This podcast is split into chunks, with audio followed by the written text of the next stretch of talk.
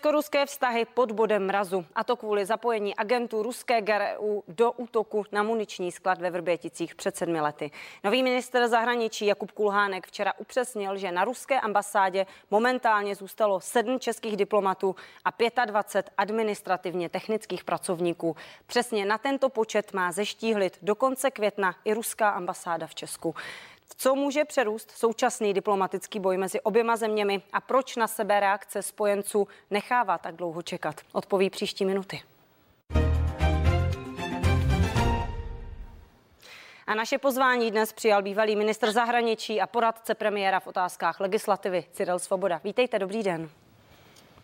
Dobrý den. Tak pane Svobodo, jsme svědky vzájemného odvolávání desítek pracovníků ambasád.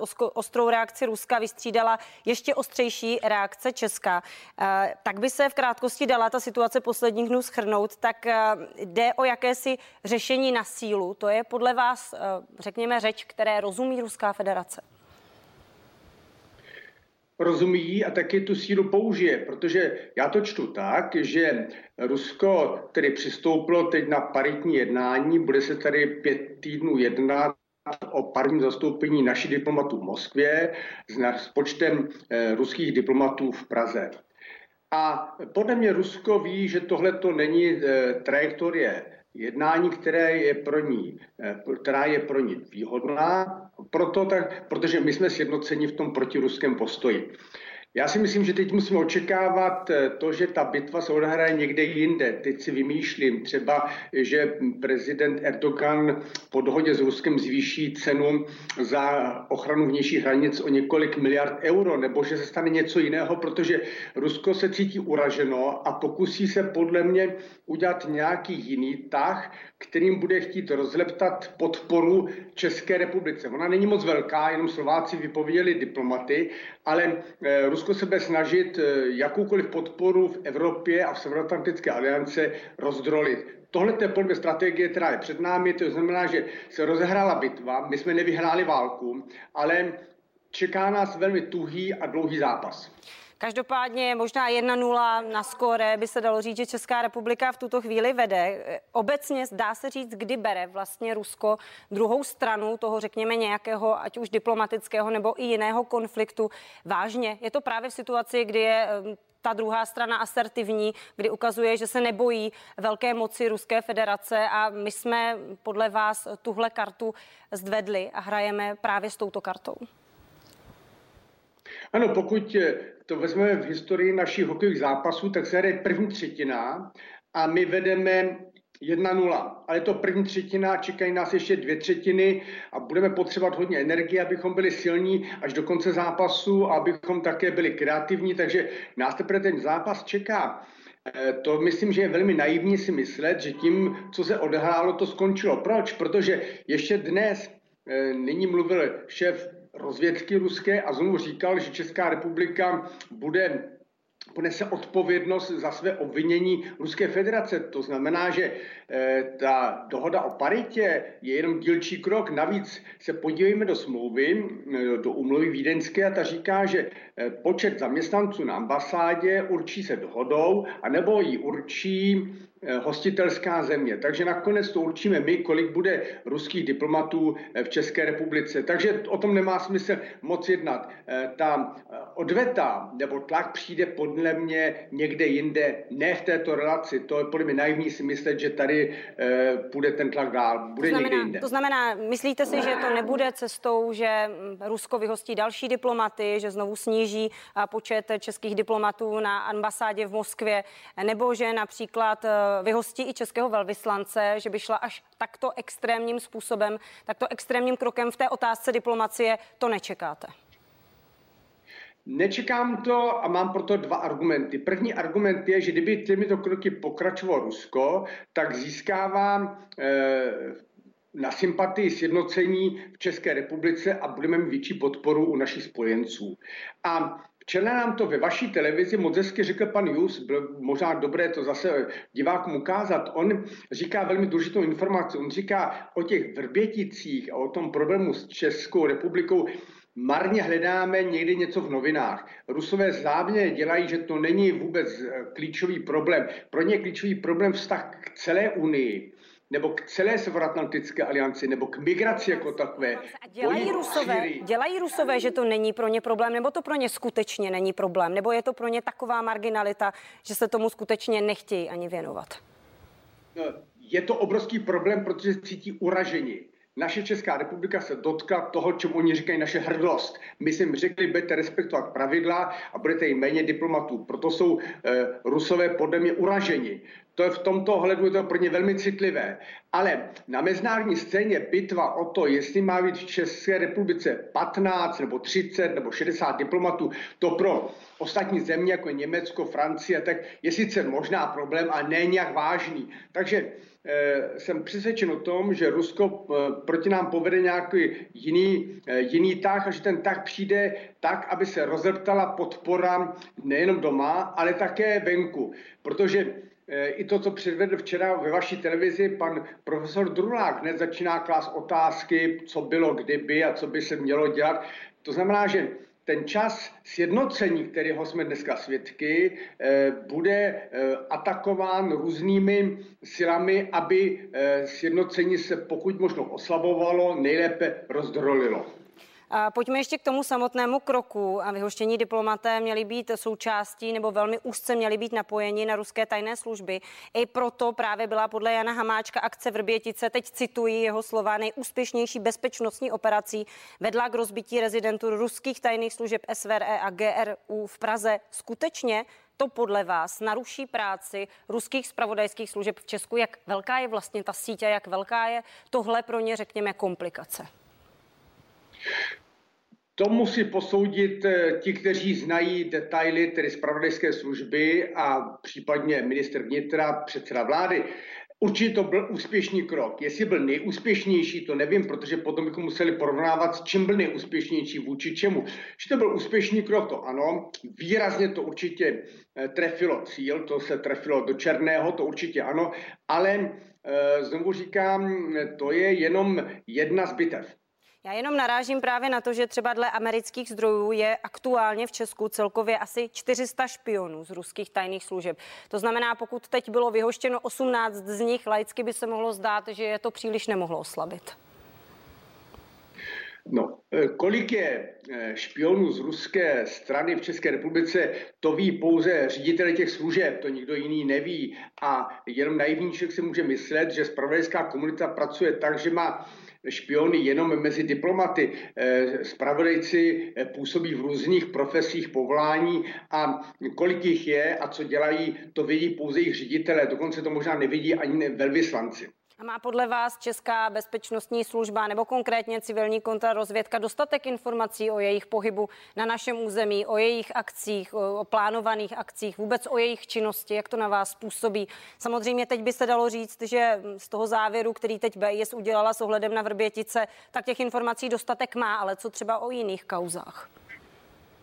Tak je to, máme takový dojem a já doufám, že má, ale jak mám ověřit, to nemáme si kde ověřit jestli má všechny informace a jestli všechny informace jsou přesné. Já obecně našim službám důvěřuji, to je důležité, že jim důvěřuji, ale Eh, co přesně vědí a co použijí, no tak eh, to vám nemohu říct, protože ty informace nemám a myslím si, že kromě zase ředitelů služeb je nikdo další nemá také. Dobře, a když to tedy vrátím na to období, kdy vy jste byl v čele Černínského paláce, kdy jste byl tedy ministrem zahraničních věcí České republiky v letech 2002 a 6, tak jak činí byli v té době ruští agenti v České republice? To předpokládám, že jste měl velmi dobré informace o jejich činnosti v Česku.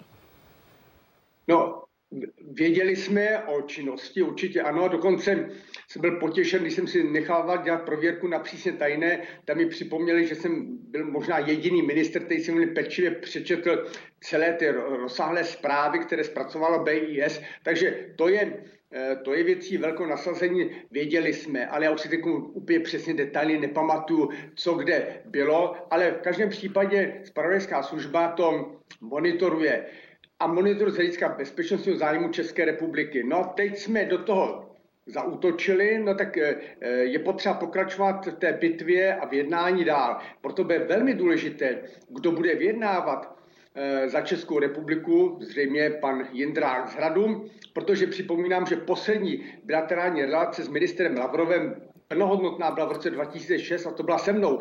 od té doby se s ministrem, žádný český minister plnohodnotně bilaterálně nesetkal. Naším hostem v pořadu k věci je Cyril Svoboda.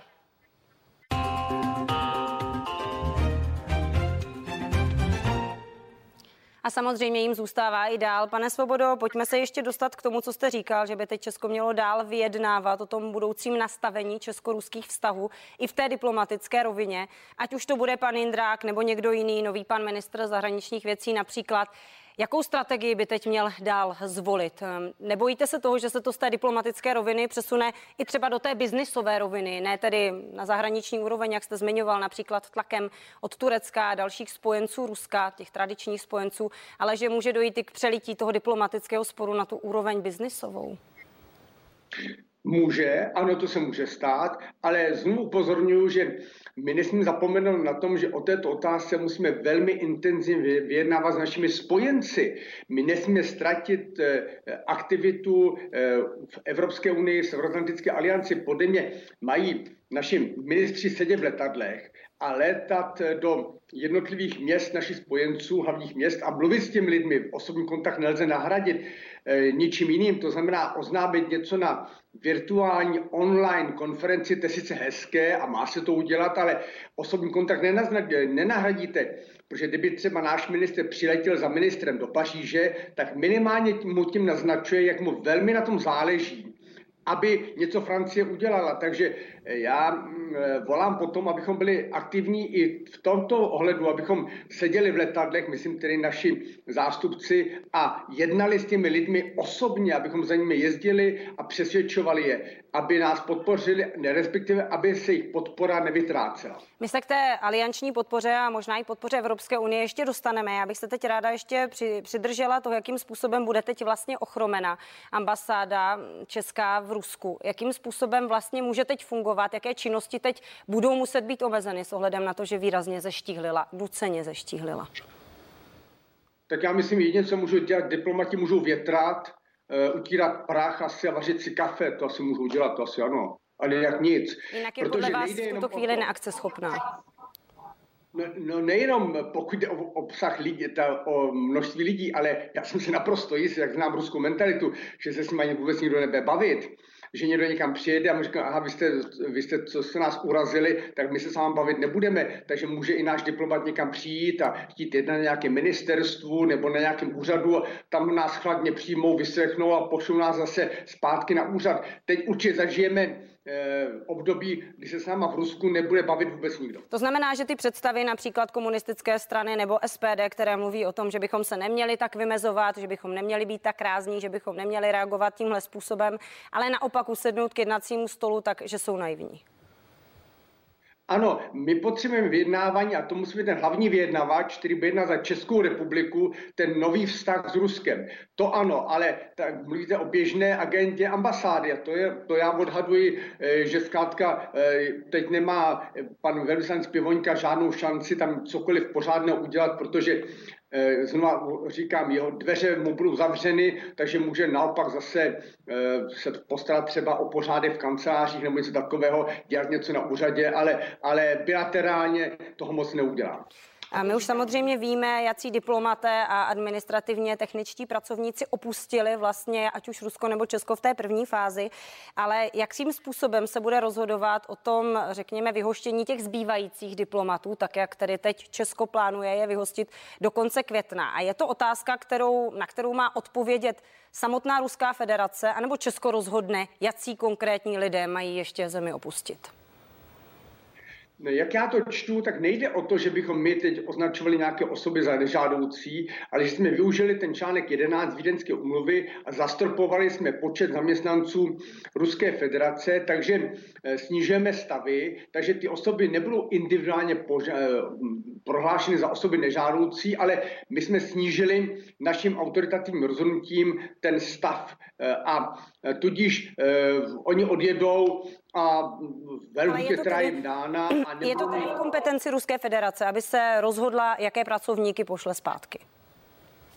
Zřejmě, já si myslím, že ano. Já prosím vás, nebyl jsem uh, u toho vlastně jednání s Ruskou federací, ale ten článek 11 Vídeňské umluvy říká, že my určujeme ten, ten počet, tak ho určíme, řekneme, bude tady velvyslanec, zástupce velvyslance, ještě někdo další a potom ostatní odjedou, ale není, tím říkáme všichni ostatní odjedete a není to individuální rozhodnutí o každém zvlášť. Hmm. Proč je tam vlastně tak dlouhá doba, do které mají diplomaté i ostatní pracovníci ambasádu a Českou republiku opustit? Proč až do konce května, když jsme viděli, že v té první fázi ta ultimáta byla 48 hodin, potažmo ze strany Ruska dokonce 24 hodin? No, protože to prohlášení osoby nežádoucí je spojeno vždycky s tím eh, termínem do jednoho dne, do dvou dnů a to je vlastně jakási sankce i pro toho člověka, že je označen za osobu nežádoucí.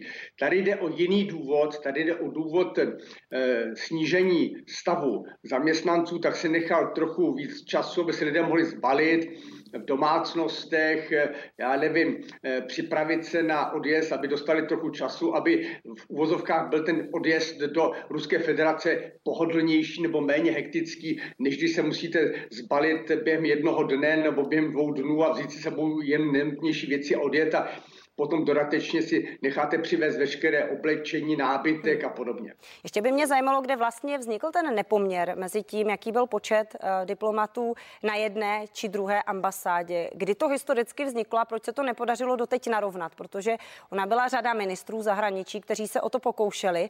Co k tomu chybělo? Vůle ze strany Ruska, anebo možná i jednota a jednotný názor na to, že by se to mělo stát na české straně? Tak historicky to je zakořeněno už v době Sovětského svazu, tady bylo mohutné zastoupení Sovětského svazu a to se dlouhodobě táhlo. Samozřejmě, že eh, byly vždycky snahy omezit eh, počet eh, diplomatů, ale to jinak než vlastně v konfliktu by nešlo. Takže bychom vždycky autoritativně rozhodovali o tom, kolik bude diplomatů a potom by to vedlo k nějakému konfliktu. Ne? A teď najednou ty, ty vrbětice se staly jako důvodem pro to, aby se to stalo radikálně a rázně. Takže se to stalo a nemá smysl podle mě teď jít v řadě všech ministrů zahraničí věcí a říkat, ty jsi měl nebo neměl eh, snižovat počet diplomatů. To už je pryč. No ale ta vůle k tomu byla nebo nebyla?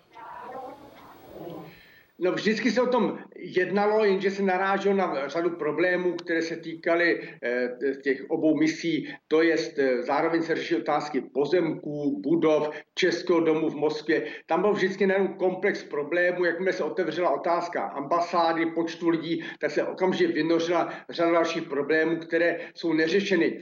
A, no a kdyby se řešili komplexně, tak to vždycky někde naráželo. Je to chyba, ale nevyřešily se ty problémy, nevyřešily se problémy ani majetkové, to všechno zůstalo otevřeno. No a najednou po výbuchu ve Vrběticích se stalo to radikálně, jsme vzali jenom jeden problém a to je počet lidí a ten jsme vyřešili. Ostatní problémy nadále zůstaly nevyřešeny. Říká pro tuto chvíli host našeho pořadu k věci Cyril Svoboda. Teď bych se ještě ráda zastavila u té budoucí reakce jak Evropské unie, tak vlastně partnerů z NATO.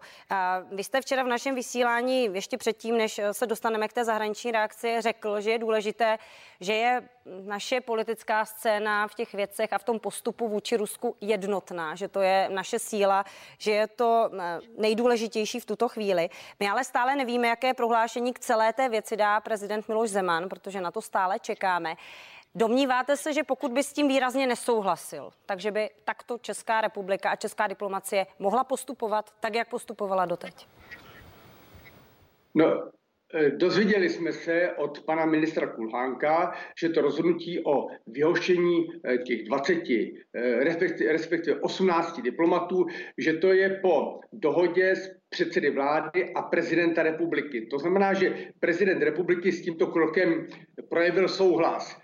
V tomto ohledu je schoda. Co řekne prezident republiky v neděli, to uvidíme, protože prezident republiky je člověk, který je v tomto ohledu velmi nezávislý a určitě řekne a bude chtít něco říct velmi silného. Co to bude, to netuším, ale eh, zatím kroky, které se učinily, myslíme ty kroky vyhošťovací, jsou eh, v konzultací, to znamená v souladu s prezidentem republiky. Byť prezident republiky veřejně nemluvil i já bych očekával od hlavy státu to, co jsem před chvíli řekl, že prezident republiky zavolám jinému eh, prezidentovi nebo jiné hlavě státu, protože když zavolá prezident republiky třeba spolkovému prezidentovi do Německa, tak mu telefon zvedne. A když mu zavolá někdo jiný, tak mu telefon nezvedne. V tomto ohledu prezident republiky je nezastupitelný a to, co já očekávám od hlavy státu, je, že pomůže své zemi tím, že bude neustále upevňovat spojenectví a podporu mezi spojenci. A to nám chybí. Co Pojďme. bude říkat prezident republiky? Pojďme ještě prosím tady k té konkrétní reakci spojenců, protože zatím se pohybujeme jenom ve verbální rovině s jedinou výjimkou a to je Slovensko, protože to už vyhostilo nebo řeklo, že vyhostí tři uh, ruské diplomaty ze země. Uh, jakou reakci vlastně Evropské unie čekáte, hlavně Evropské unie teď v první chvíli, protože na plenární schůzi to mají europoslanci řešit příští týden. Uh, čekáte nějakou koordinovanou reakci v rámci EU nebo se přidají další, řekněme, stateční, kteří se za Česko postaví?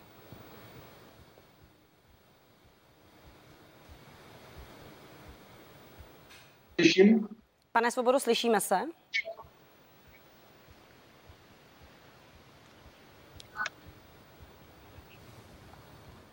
Tak bohužel tuto odpověď už u nás v pořadu neuslyšíte, ale samozřejmě my se budeme snažit vyjádření Cyrila Svobody zprostředkovat i dál. Díky, že jste byli s námi, díky, že jste sledovali pořad k věci. Já se s vámi těším na vidění, na viděnou u dalšího vysílání na CNN Prima News a přeju vám krásný den.